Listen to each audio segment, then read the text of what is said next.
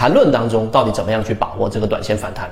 首先，第一个，我们先要把握三十分钟。我举个例子啊，三十分钟这一波反弹，以三十分钟级别作为一个操作级别，这个三十分钟级别的反弹，你第一个要问的问题，它到底是以什么形式来进行反弹的？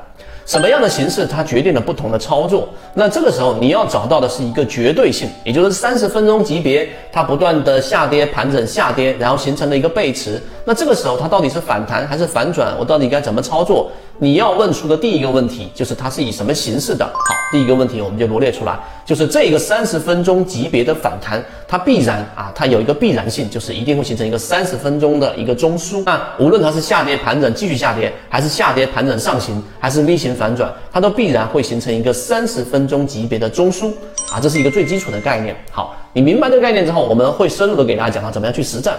第二个。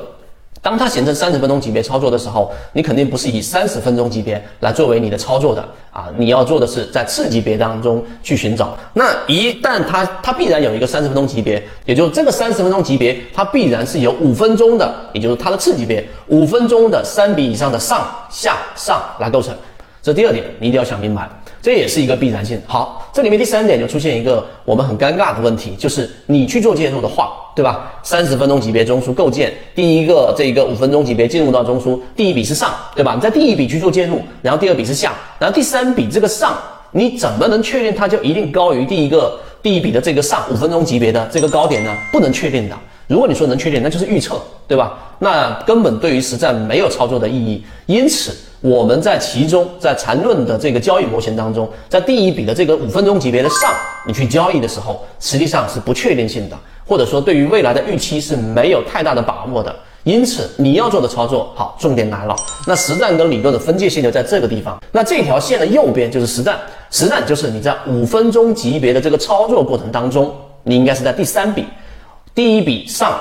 不做第二笔下形成啊，然后这个地方的低点，也就是我们底分型发生的时候，然后去做一个介入。第三笔上好，这个地方就是你利润开始奔跑的时候了。这第第三点要点好，第三点形成之后，这一笔上，刚才我们说了，它有可能第三笔的上，对吧？它并没有形成我们所说的这一种连续性的新高。对吧？那这个时候我怎么样把握卖点呢？其实实战的操作很简单。第三笔如果上去，它但凡没有创出新高，形成一个顶分型，或者是五分钟级别更小的一个背驰，那么这种时候离场啊，这是离场。但是另外一种情况呢，就是当它一旦形成第三笔的上的过程当中，这个时候它，我们举个例子，三十分钟级别，我们以第三类型啊，以第三类型买点来形成，它这个地方形成的这个反弹，形成了第三类型买点。好。剩下的事情你要做的就是要看它后续的这种生长。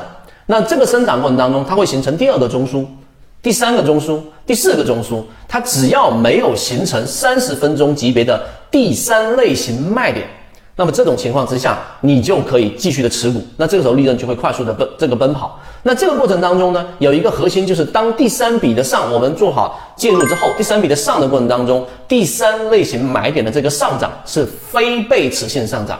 非背驰上涨就是一个正常的上涨，它的前面的这一个 MACD 柱体面积和后面这一波 MACD 柱体的面积，后者是大于前者的，这量能叠加的非背驰性上涨，没有发生背驰，也没有发生量能衰竭，所以这种情况之下，走出我们说有反弹生长成为反转的可能性还是非常高的。一旦形成这种这一个反弹转到反转的过程当中，这个是不是预测得来的？这个是跟随得来的，因为刚才我们说了，这一波上涨它是非背驰性上涨，一旦形成背驰，那你就离场；而没有背驰，它就有可能会形成这种由反弹到反转的操作，这个就是实战。那直到它出现第三类型卖点，就果断离场。所以今天我们讲的这个内容，实际上就是缠论里面理论和实战这两者结合下来的一个完整的反弹的操作系统。当然，里面有一些细枝末节，我们在缠论的这个航线当中已经交付给大家了。把这个视频认认真真听一遍，你会发现其中的逻辑是非常严谨的，而且它是非常具有实战意义的。再有，我们是带着大家从理论的层面走过了理论跟实战的分界线，进入到实战，它是具有很强的实操性。多完整版模型方法，如果你也想进一步去系统学习，可以移步朋友圈搜索 ffy 八八九一起终身进化。